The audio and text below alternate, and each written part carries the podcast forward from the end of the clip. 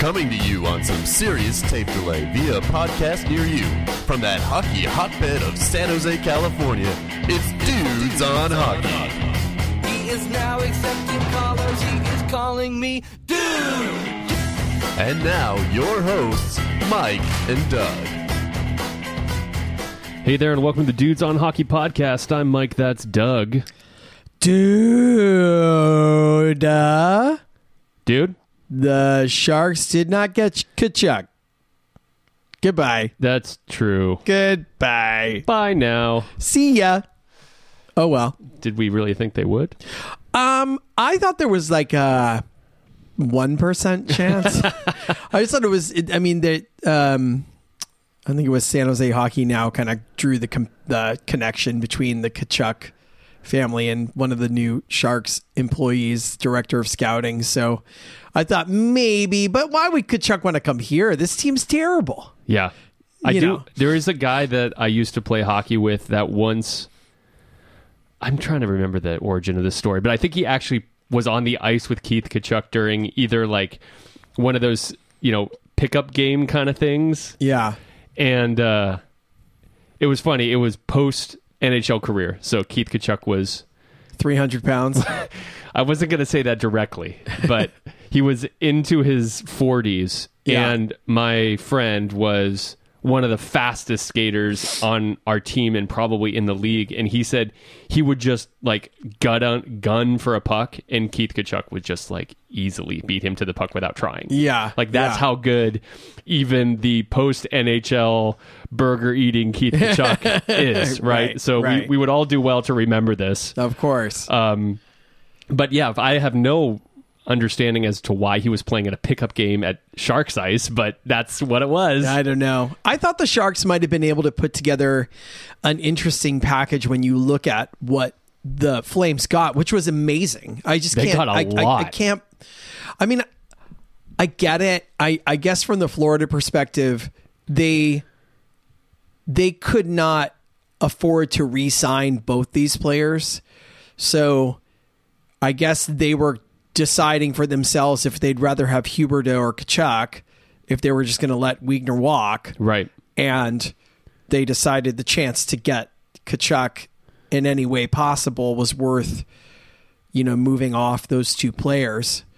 Um, I don't know if it makes them better necessarily. You've created, unless they go out and like sign Klingberg or something, right? Right. You know, I mean, which isn't he's not the same player as uh, Mackenzie Weegar, but No. I mean, you know, um, it's just interesting. But for Calgary, they went from maybe sliding almost all the way out of the playoff picture to, you know, still being at the top of the Pacific, which isn't any great shakes, by the way. but good for them, right? But I thought, you know, you look at that that package, if it was Huberdeau and Weegar, I mean, the Sharks could have offered sort of the Diet Coke version of that with with Meier and Ferraro, right? Yeah. You know, and uh wouldn't may probably wouldn't have been hung up on. Uh, like the Blues offer that was reported was Tarasenko And Kyrou? no, Not? Taraske- Tarasenko, the awful contract of Scandella, and a lottery protected pick. That was their offer. Well, no, no mystery why that deal didn't work. Every Blues, every article I read about how the Blues might get Tkachuk involved Jordan Kyrou. and neighbors. And apparently they didn't offer either of them. They tried to I think they they thought that you know, Calgary was completely playing from a disadvantaged standpoint, which it sure looked like they were, but It did.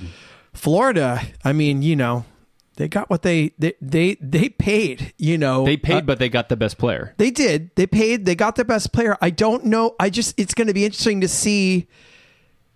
Um, you know, they weakened their team in another spot to improve it in one. So it'll be interesting to see how they counter that. Right. Right, right. So I mean, I'm not convinced that Marc Staal is the answer to uh, you know filling that spot since they brought in the the Staal reunion here. But Uh, yeah, that almost seems like a like a reunion tour. Like when you see like you know Bachman Turner Overdrive playing the county fair. You're like, yeah, Bachman Turner Overdrive. yeah, but I mean, you know, speaking of reunions, dude, uh, Mike Grier and David Quinn back together again Back after together. Uh, you know Quinn's time in the Rangers uh, falls by the wayside. He's uh, only out of the NHL for one season, and he comes back as the head coach of the San Jose Sharks. Dude, excited? Uh, that's that's stretching it to say that I'm excited. Um, uh, let's put it this way: Is it the traditional definition of a retread? I would say it's not. Right? He doesn't. This isn't um, Rick Bowness. Right? Right, So this isn't Mike Keenan. This is a guy who coached. Randy Carlyle. Right. This is a guy who coached one time before. Uh, we'll talk about the pluses and minuses of that tenure and has some experience, but isn't considered, I think, to be a long standing NHL coach that a GM would hire who has basically zero creativity. Right? Sure, sure. I mean, uh, I made a list of why I'm excited and why I'm concerned. Let's start with concern, dude. 'cause Okay. That list is longer. Also more fun. All right. We just hired a coach who the team that fired him improved immensely after he left. Right. That's the biggest downside, Th- that is um, Yeah. concerning. Uh, we just hired a coach who, uh, from certain accounts I've read, and now they've been disputed by, you know, I I think even at the press conference that he has impatience with young players. Yeah, I read that too. Um, concerned about that. We just hired a, co- a coach who has no real success at the professional, international, or even collegiate level, dude. I mean, I, I I know that he had a program at BU that made the playoffs multiple times. They never won. Mm-hmm. I think they made the finals one time. Which, You know, that's an accomplishment, right? not but nothing. It's not nothing. But he's never won at the minor league level. He's never won a playoff series at the NHL level. And at the international level, team didn't perform very well. Yeah. Okay. So are we saying this guy's just a really good interview? Well, I mean, I, I- it- let me get to my last one. Uh oh. It's my favorite. The reason why they fired David Quinn, or one of them at least, was that Tom Wilson, like, and the Capitals, you know, hu- humiliated their team, right? You remember that? In, like they, Yeah. they, they, that's the game where they hurt Panarin, and nobody did anything. So I guess he'll fit in great here.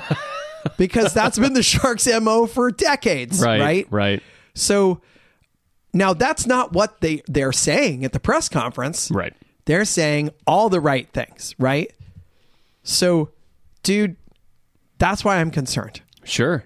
I think I think it's legitimate to be concerned. Let me let me give a couple of counter examples. One is that Adam Fox won the Norris Trophy while he was playing under David Quinn and was a fairly unknown defenseman before. Correct. He had a monster year, and there's been some young players that absolutely thrived in the year that he was there and have gone on to become not only good NHLs, NHLers but stars. Correct.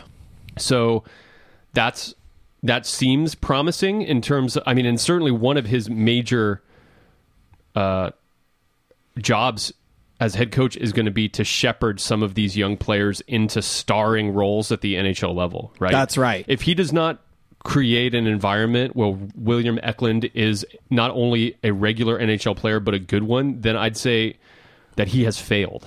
That's a great point, dude. And I think that that's definitely on my why am I excited list. There are some Rangers players who've really popped, or you can see that you can tell this story another way, right? He was there and laid the foundation for what the success is now that has, you know, risen under a different voice. Right. Right?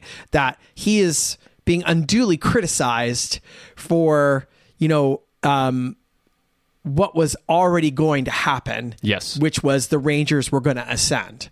You can also see in addition to Fox, the emergence of a goaltending star Yes. under his, you know, coaching regime, right? Yep. So, yes, that is a reason to be excited. And those are some pretty good reasons, right? Yeah, the the the young player thing. I I have to be honest. That that's the one thing that worries me the most. You know, I think there was a quote that said under who was the coach that was after Quinn? I can't remember. Gallant. Gallant. He said under Gallant, if I made a mistake, I wasn't immediately on the fourth line, Right. Implying that's what it was with Quinn. And I have to think, uh, if that's going to be his approach to these young players, then this is going to be a real bumpy ride here. Right. Well, uh, I'm not as.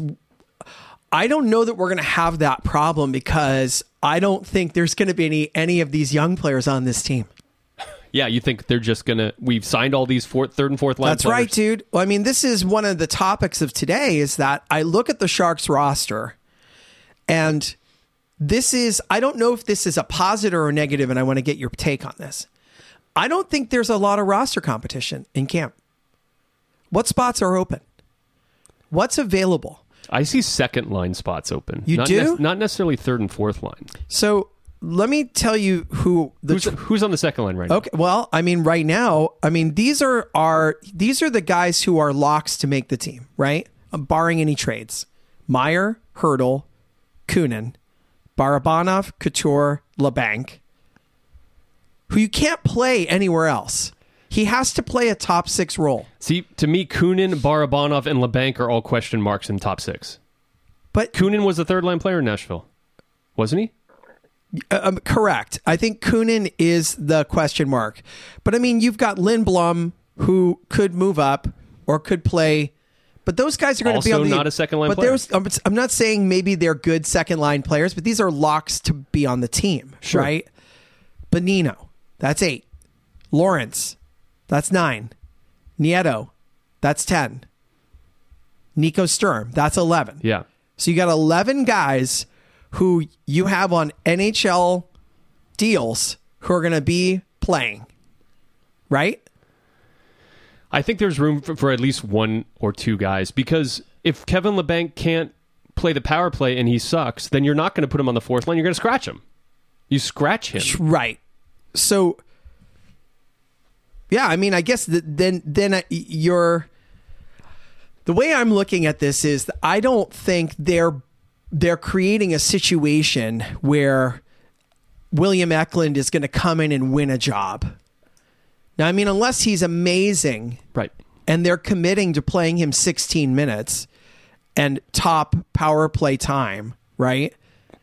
Then Isn't that Then- what we've been advocating for the last two years? it is, dude, but they haven't done it. Like they they what they do is the exact crap that we just described. Right. Which is they they play them 8 minutes and they don't learn anything at the skill set that they should be developing and nothing happens, right? Right, but I'm saying that right now the team wasn't structured this way as it was two years ago or last year. The team over the last two or three years was structured such that we had weak players, not really good role players in the third and fourth line level. And so there was some benefit, or at least perceived benefit, to putting William Eklund, Thomas Bordeleau on the fourth line because our fourth line players blew. Right. Frankly, our fourth line players don't blow anymore. Right. So you put him on the second line, and if he's not doing what he should be doing at the NHL level, then you put him on the Barracuda. Yeah. I, I, I think that that's a scenario that's possible. I do think that they've set up this roster so that they don't have to take any of these young guys at all. And because you've got, I mean, to me, you look at 12 and 13, that's Jeff Viel mm-hmm. and that's Jonah Gadjovich. Gadjovich, yeah. Right? So now you've got 13. So yeah, are there guys going to be playing maybe up a slot that they maybe shouldn't be? They're playing out of, you know, they're playing over their head in the lineup. Yes. But I feel like they have created a roster now that is, you know, um, filled with capable bottom six guys who are able to play those roles effectively. And I'm not saying that they're going to be good. I'm not saying the team's going to be good. I'm just saying they're not. They've created a situation where they're not relying on some of these young guys to come in and make a real impact. Yeah. Sasha Chmelevski, you're the new fourth line guy. Well, he's not even going to be here Right, anymore. he's gone. Right? I mean, gone. like, and I think that ties into my other point.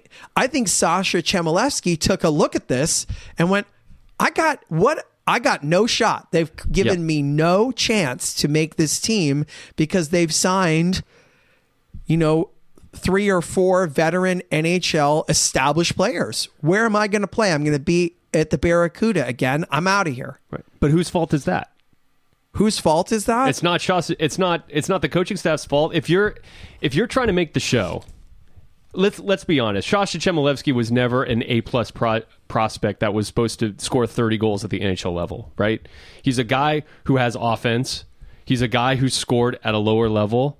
And he's a guy who needed to find a place on an NHL team. He was given opportunities to find that place on the NHL team at the third and fourth line level. Is he the right player for that role? In retrospect, no, he's not. And you know what a lot of guys do? I'm thinking the first the first name that pops into my mind for whatever reason is Mark Smith. Yeah. Mark, Mark Smith was a frigging stud at the junior level. He scored 115 points in a season. Yeah. The guy was a frigging monster. And you know what happened when he got to the NHL level? He realized that he did not have the top end talent to compete with the Joe Sakic's and the Peter Forsbergs and the Eric Lindroses of the world. And he said, I want to play in the show. I got to be tenacious. I got to play the PK and I got to be on the third line. And that's what he did. And he carved out an NHL career. Can every player do that? No. Was there an opportunity for Sasha Chmelevski to do that? I believe there was. I think there was. And maybe he's just not the right kind of guy or player or whatever to do that. But you're telling me if he wasn't playing defensively good hockey, hitting everything that moved, and was chipping the puck deep and staying plus on the Corsi level, they wouldn't have kept him? Of course they would have kept him. I don't think they wanted him to leave. I think he chose to leave because he felt like he wasn't getting. This isn't a guy. you- You're right, dude. Like sometimes you have to change your game, right? Sometimes you have to adapt to be a different style of player. And, you know, I don't know. Maybe he wants to do that or doesn't. I don't know, right? Sure, you know, but. It's. I mean, you look at. I. I think I don't have his stats in front of me, but I think Jeff Viel was like uh had hundred points at the junior level or Right. something like right. And is that Jeff And Viel cha- trying to carve out a no, second no. line well, role? he's No. he, he's understands what he is. That's right. But I think Chmelevski, you know, by all accounts, is a skill player that wants to play a skill role. No, no, dude. I mean, like he's got 24 NHL games. He had 10 points. It's not like he was total dog shit, right? like, but, but you look at he played he played five games in in 2020 21. He played 19 last year. He had eight assists. I mean, that's not embarrassing, but I remember that he never played more than 12 minutes. They didn't give this guy a chance. Yeah. Yeah. Like, I mean, they didn't give him a chance. That's a fair point. You know? Uh, and, you know, you look at what he did at the Barracuda. I mean, he had 37 points in 47 games. Right? I mean, so that's, I mean, if, if he played the whole season there, he'd be a 60 point AHL player. Yeah. Right? Yeah. So this guy now, to me, without any inside information, because I'm just a speculative dude. Yeah. Right? Yeah. He walked because he goes, I can't, how am I gonna establish my career as a skilled hockey player if I'm just gonna be banished to the AHL again, right? yeah. Now he may have calculated wrong because the Barracuda, if it plays out right, could be a juggernaut, right? Yeah. They could be great. A great AHL team. And there's- that's all we're asking for. Well, there's nothing. It's going and that will burnish your reputation if you're on a winner like that. And so maybe he miscalculated. I mean, I don't want to go too far into the weeds with Sasha Chmelevski in particular, but But that's the point is Yeah. that I just don't know that there's a lot of available space for any of these young Sharks prospect skill players. It's not like we're looking at the Blackhawks or even what the Senators have done or Arizona where they're just like, okay, guys, just go play, you know, and Yeah. and you know we're gonna play you no matter what. That's not what this is, right? That's that's true. That's true. And it seems like this is a at least from the way that Grier was talking in the press conference with the new coach and the way that he uh, has talked about not making quick short term moves, it seems like this is a purposeful strategy. right? Mm-hmm. This isn't. We're going to put William Eklund on the team, and we're going to see what happens. Right. Because as we've mentioned in the last podcast, this has not been a winning strategy for the Sharks. This has not really cultivated a, a winning prospect pool, right? Because the fact is, is the coach is there to win games. And if you put a Thomas Bordeleau, maybe that's not a good example, but you put a young player in there and he makes three terrible defensive mistakes, you're trying to win games here, right? David Quinn or whoever else or Bob Boughner is not going to keep their job if they lose a bunch of games because of terrible defensive mistakes. You're there's a there's a tension there, right? Right. There's a tension between I have to win the game that I'm playing tonight and I have to develop players and get them ready for the NHL level. And it seems like Gear has made a call, Grier has made a call that says we're going to put these young guys at the AHL level where they can make all the mistakes they want because we don't care about that. I'm not. I mean, it'd be nice if the team's great, but if we lose a game night to night because of some bad play by a young player, well, that's not the worst thing in the world. And I hope that's what they do. Me too. Because one, I want to watch it, right? I think it would be exciting. When's the last time we've ever really wanted to go to a Barracuda game, right? Right. We've never had that level of minor league talent or excitement here where you can I think it'd be good for the team, right? Yeah. And I think you're right. Like the way they've set this up here with a not a retread, but a but a professional coach coming in here, right? And them signing several NHL level bottom six players. The Sharks are the Sharks are going to try to make the playoffs. That is what they're going to try to do. I do believe that. Yeah. That doesn't mean they're going to. But if this bounces right for them and they play the way that Quinn says, the Pacific is not good. No. Like, you know, like they could find themselves in the mix for one of those final spots. So you can't convince me that anyone in the Pacific is a runaway shoe in. Yeah. Other than Edmonton, probably, right? I mean, like just seeing the jump that they took. But even them, it's sort of like, show me again. Like, I'll Right. believe it when you show me again, right? Vegas is not as good as they used to be, right? That's for sure. Calgary is taking a major hit, you know, in terms of losing one of the biggest stars in the NHL and not replacing them, right? Yeah. Um, Anaheim is young. The Kings, I, I, I, I'm not sure I believe in what they did or not, right? They're not bad. They're on the way up. Yeah. I think they have good prospects. Arizona's terrible. Yeah. Vancouver is I don't know what that is. It's it's there, right? For sure. I mean, like and the Kraken are balls. The Kraken are terrible. So you go, I get it. Like, I mean, you know, if they play this sort of intense style and they win a bunch of games two to one because they're not going to be able to score, Yeah. then we'll see. Yeah. We'll see. We'll see. Who knows? Yeah, it's gonna be it's gonna be interesting. What's up with Mario Ferraro, dude? Why is he not signed? I I honestly don't know. He hasn't called me yet today. Ah. Do you think the Sharks intend to sign Mario Ferraro? Absolutely. Absolutely. I don't they're they're not doing arbitration, right? I don't think so. I don't think so. I don't, um, know. I don't know. I mean, there there you know, there's negotiation. There's still plenty of time before the season begins. Yep. It's going to be interesting to see what this is in terms of I think now we're at the point where the defensive core is unfortunately thinner than it was, obviously with the departure of Brent Burns. Mario Ferraro is going to be able to have all of the time that he wants. And especially when we have the ascendancy of guys like Cale Makar, who's now seems to be the best defenseman in the NHL. Also, uh, according to Dom Decision, has the best contract in the NHL. There seems to be a real premium of defensemen who can put up some points. And that has a lot of value. And Mario Ferraro does not have that yet. Right. And so that may be a point of contention when you're talking about a contract negotiation, right? The guy is definitely a positive presence as a person on the ice, has a lot of jump. He does all those, you know, he has all the makings of like a future captain of this team, a future leader. But the fact is, is he's not a Vlasic esque shutdown defenseman, and he's certainly not a guy who puts up a ton of points. So he's sort of this tweener where is he an NHL player? Oh, yeah, 100%. But is he the number four, number five guy? or he is the number two, number three guy, right? Like, and that's I think I think reasonable minds may disagree on that. Right. I mean, I think the Sharks have improved their depth at the at the D, like in terms of quality players, but they've lost a high end talent, right?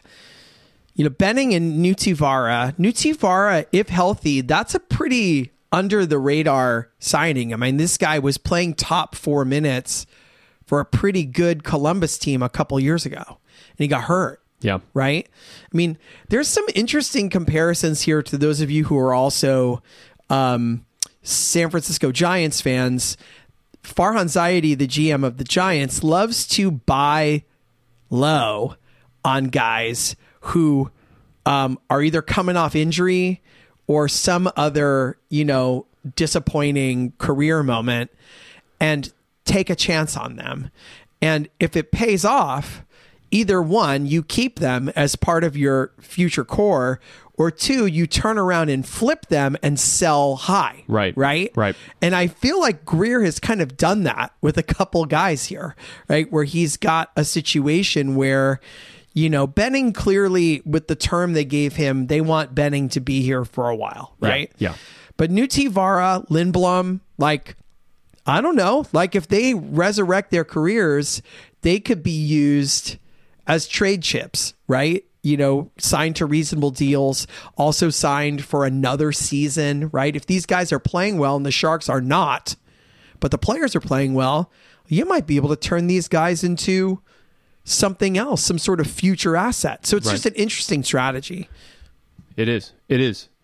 You know, dude, the two of the articles that I always read with interest from the Athletic on a yearly basis is the 10 best and the 10 worst contracts. Right. Listeners to the podcast will remember, we talked about this last year. The Sharks had 3 of the 10 worst contracts in the NHL. Right. I'm happy to report it's now only 2 of the 10 worst. Who didn't make the list? Logan Couture is no longer on the list. Logan Couture was marked as one of the 10 worst contracts last year, I, and he was not this year. He wasn't even an honorable mention. Uh, sort of a sideline. I did some looking into Logan Couture's stats. He had a good year last year, and that's not something that we really talked about. Not something a lot of people really talked about.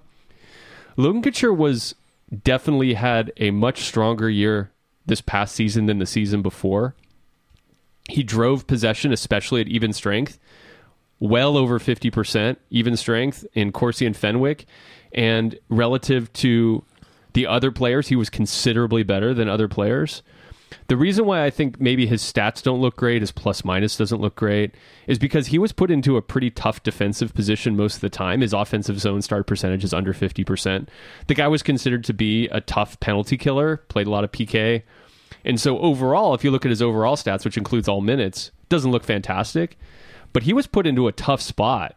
And when he wasn't in a tough spot, he performed well. So Logan Couture deserves probably more props than either myself or a lot of others have given him. So he had a really good year last year, and he appears to be worth that pretty significantly large deal that he has. I'm glad for it. I'm glad for it.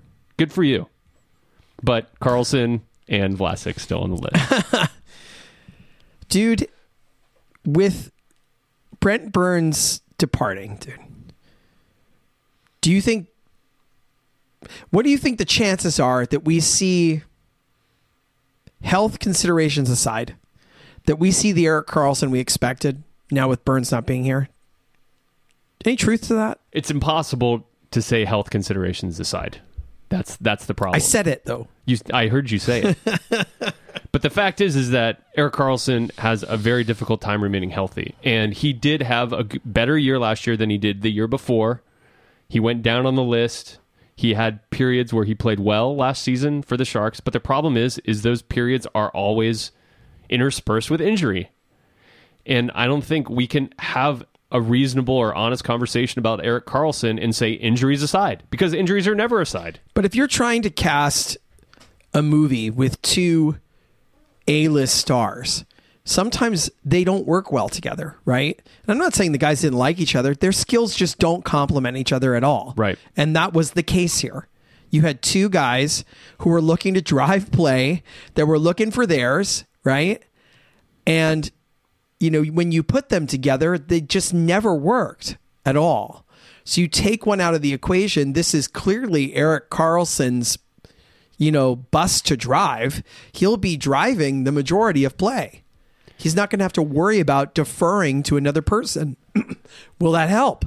I certainly don't think it's going to hurt. Let's put it Right. that way. I don't think it's it's going to get worse for him.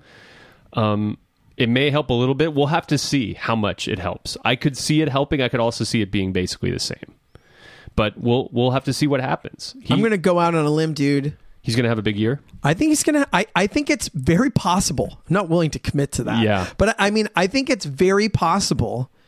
Again, if he remains healthy, that we could see more of the player that we thought we were getting than the person that we've had the last several seasons, because he'll be more in the role that he's accustomed to. This Batman and Robin thing. Yeah. No one wanted to be Robin Right. you know and so you you have you know a, a chance here to find out you know what whether that is going to work or not dude Yeah. dude what do you think about i'm calling it goalie poker Yeah. the sharks are playing goalie poker right now Yep. On their roster they have three guys signed to nhl contracts so you can't, I mean from what i can tell you can't send down adin hill without absorbing a portion of that as an nhl cap penalty That's not true. you sure Yeah. You just, got to pay him. You got to pay him NHL NHL money. I But he, does- thought, but he doesn't count against the cap. Unless wait, does he have No, he's not over 35. so. If you sent, So you're going to have to waive him, right? Which will, if you want to send him down, you have to waive him, which makes him available to every other team to claim his contract as it sits today. But if he's in the minor league, if he's in the minors, he does not count against the cap, but you do have to pay him his NHL salary because he has a one way contract. So I'm sure mm-hmm. people will yell at me if I'm wrong, but I'm pretty sure about this. The only the only contracts that count against the cap when you send them down are the over 35 deals. so as I'm looking, I'm looking at cap friendly here. I guess I understand maybe what it's saying here is that he's making two point one seven five, and then it says in parentheses when I send him down one point zero five zero. So maybe that is what he. Uh, Okay, I'm confused about that. I don't think that's the case. So I'm looking at this here as everybody's getting. So with Adin Hill in the minors, the Sharks have, and with no Ferraro signed, the Sharks have 4.79, basically 4.8 million in cap space. All right, dude, I'm going to bring him back up. That's what I said, 4.8 in cap space. With him on the team, they have 3.6 in cap space. So there is a cap penalty there. There's a cap penalty to sending him down. According to Cap Friendly, Okay. there's a cap penalty. Well, I mean, they certainly know more about the CBA than I do. It could have been one of the recent. I know uh, there was one version of the CBA where that was the case, and maybe they tried to correct it because you had guys like Kyle McLaren that you just sent down and paid him two and a half million forever, and you didn't count against the cap. I guess what I'm saying is here, I don't believe that the Sharks are truly going to carry three goalies like they're sort of, you know, posturing that they will. I'm calling it goalie poker. And I think what they're waiting for is for someone to get hurt in training camp. and then they'll be like, hey, hey, uh, how's it going? How about a slightly used James Reimer? right? Right? Yeah, I mean, he's their best trade chip. No one's going to want Adin Hill. true. Yeah, I think Right? That's, that's right. Unless you just want to send his contract and take minimal return. I mean, I, I yeah, I mean, I, I guess it depends on you know who who it is that gets hurt. If somebody's number one goes down, well, then James Reimer maybe is a, a suitable solution, right? If someone's backup goes down, well, maybe you're offering them Adin Hill, Yeah, right? Yeah, So I just think this game of poker that they're playing, they're just going to be waiting now to see or I mean who mean, gets a who has an injury. Or they, they they plan the longest they might have to carry. I guess they could wait all the way till the trade deadline, but you know, or the first couple months of the season and wait for an injury. Then Yeah, I guess. I um, mean, they yeah. don't have to get rid of him before the season starts. I just don't. I don't think that they're going to send him down to the AHL because you look at they have Aaron Dell, they have you know Strauss Mann, and then the goalie they acquired in the Burns tray, Eetu Makiniemi, right? They really want Adin Hill playing yeah, like games for the Barracuda. I don't think that's what they want. I mean, I think they want to see as much Strauss Mann as possible, Yeah. right? And Aaron Dell is like your your boo boo blanket down there. Right. If right. you need to bring him up, you bring him up. And if you, I mean, to me, he's the third goalie. I don't think that we'll have one of these guys isn't going to be here, and it won't be Kahkonen. He's going to be here, right, Kahkonen staying. right? They definitely want him to be the guy. I think I think they're going to give him the chance, right? for sure. So, dude, looking forward now that the coach is in place, what is the big issue for the Sharks to solve, or do they have any big issues to solve between now and training camp? Well, I mean, they need to fill out the coaching staff, and you know, um, and really continue to try to uh, put an emphasis on developing their young players, right? So I think it's just can they stick can they find a philosophy that they agree on, which I'm assuming they do because they hired Quinn and and stand by it and execute it, right? It, will they stand by a vision that they're going to execute together and not you know pivot in camp? I, I, from what I can tell, that's the vision. The vision is the young guys play at the Barracuda, and they're going to let these veteran guys play at the NHL level. And whether they're good or bad, they're not going to change the plan, Right. right? If the veterans aren't performing, then the NHL team will just not Be good. be good. Yeah. And they're not going to do it at the sacrifice of the development of the young players. Because I think, you know, I, Quinn and Grier can't believe that this team is going to compete for a cup. no. No. They, they have to know that that's not the case. Right. I think they know that. I mean, Grier's made some. He's made some signals to that effect. Right. So the only way that they can try to figure out if they have the young players that might be able to help in that quest to get to that point is to let them play without, you know, let them play in the roles that they envision and develop some chemistry together. Would it be the worst thing for them to experience a winning environment? Uh, I hope not. It's been that that's been a real rarity at the HL level for the Sharks for a long time. Be nice. And and the other thing that t- gives you signals that that's going to be what's going to happen is they brought in two junior coaches, right? Two junior assistants. I'm going to sneeze. to be Kachoo. oh wait. to be uh to be McCarthy's assistants, Yeah. right? I mean, that screams development. Yep. Yep. So I'm I, those are the things that I have my eye on right now, dude. I mean, I think the NHL roster is other than Ferraro re-signing is pretty well set. Yeah. The goalie thing will play out in training camp.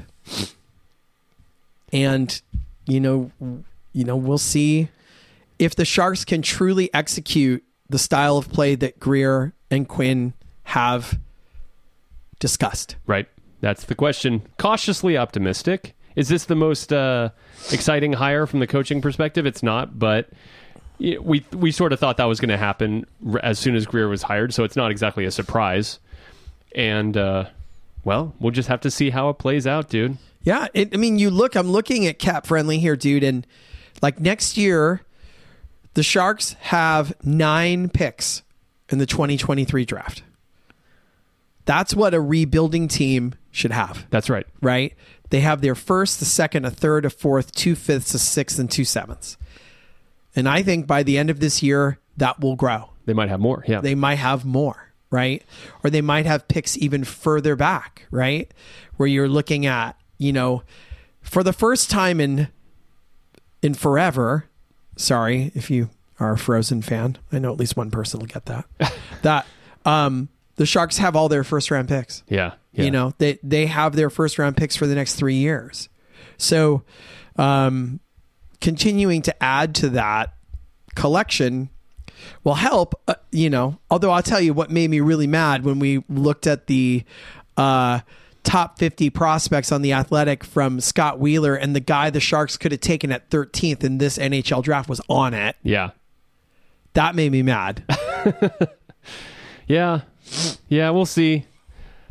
We, you know, I, it's so hard to to evaluate these things in the moment because we're talking about futures, right? We're not talking about current. And just because he's on a list now doesn't mean he's going to I know, out to dude, but. I mean, you're just looking. You you, you Sure. just kind of look at this and you go, you know, I want to have something to look forward to. Sure, Right? sure. But you look at the potential Barracuda roster. you- Okay, hey, uh, Eklund, Bordeleau, Robins, Wiesblatt, Gushchin, right? Like, there's a funny video of Mike Ricci working with the players. I've seen on- it. It's so great. I've seen it. Yeah. He says something. I got see if I could get through this without swearing, right? and then he tells uh, Daniil Gushchin, he goes, "Your English is better than mine." it was really funny. I mean, if you have a chance, but I mean, they're working on one timers, right? Yep. yep. And it was fun to see his uh, enthusiasm for player development. Yes. Right? Definitely. Definitely. So You're getting a call, dude. I am getting a call. Hello. Anyone we want to talk to? No. Oh. Nobody want to call. Hopefully Oh. that I don't know. I don't think that audio made it to the podcast. Uh, well, okay. Well, uh, spoiler. it's all good. But uh, all right, dude. Well, we'll we'll be back soon enough. I, I think it's going to be quiet here for a little while now. But um, if anything interesting happens, we'll be back. Yeah, I think we're uh, we're entering a quiet time here. Uh, but you know, if there's anything to talk about, dude, you know, we'll be back soon. The Sharks start the season overseas, which uh, Weird. is weird. I don't know if I'm super excited about that, but um, you know, I, I I don't remember that really being a great thing for our teams. You know, Yeah, going overseas to start the season, but it'll be interesting. Maybe they could stay at uh, Gushchin's home. Maybe. You never know. All right, dude. Go Sharks. Sharks. Show? Want to get your questions on the air? Email questions at dudesonhockey.com. Dudes on Hockey is not affiliated with the San Jose Sharks organization or the National Hockey League.